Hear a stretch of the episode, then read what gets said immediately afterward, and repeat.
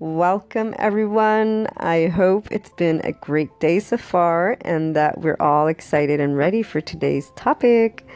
which is going to be about how we make that big difference as we go through this self exploration journey and this inner growth mindset change and transformation and, and all the things that we talk about to inspire our highest potential. So, the thing is that it dawned on me well i've known but you know every day different inspirations but today i was i was thinking about wow you know being in your own mind or being able to see your own mind and your perspective is really really hard in the sense that we live through our eyes so being able to see your own perspective is pretty tough especially because we initially for a long time in our life until we choose to transform that mindset to look inward and stop pointing fingers externally. Until that day, our usual habit is to just see with our eyes without identifying what our perspective is and simply blaming or pointing or looking to everything that is outside of us. Uh, what's wrong with that or them or or you know in the judgment and things we've talked about in the past. So you can go ahead and listen to previous podcasts if you're new. Uh,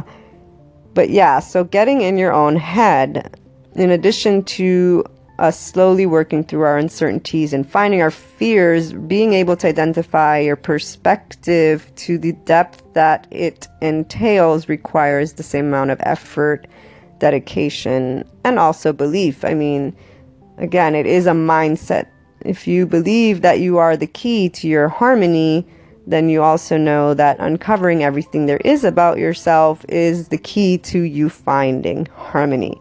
And perspective, while some things it's easier for us to know how we see things, you know, maybe our cultural idea about family, for example, you know, so what you think it means to be a family, or maybe, you know, it,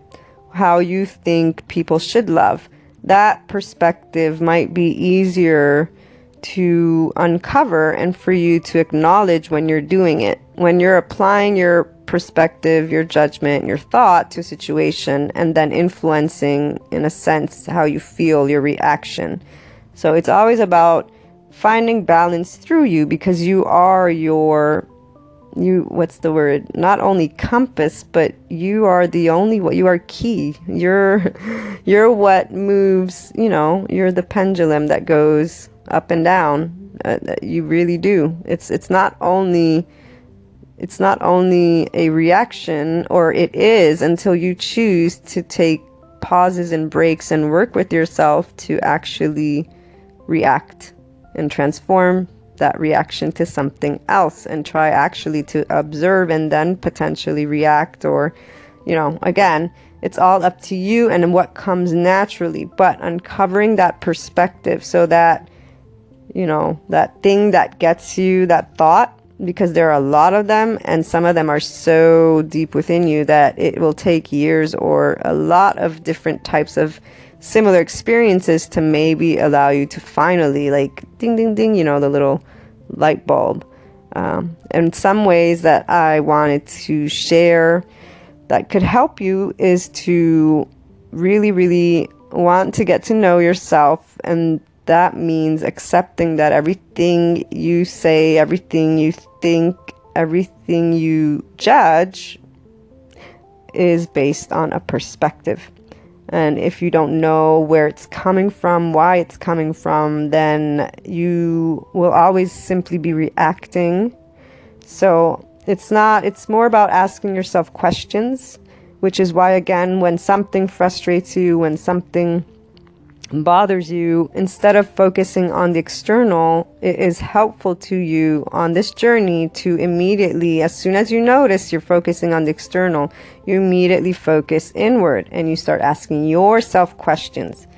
You know, and if it's hard for you to do it on your own, maybe you can have a partner or friend that you can ask those questions to. Looking forward to hearing how you get to know your perspective better. Uh, call on in or find me on Twitter, Luna12780. And I hope you have a wonderful day. Talk more tomorrow.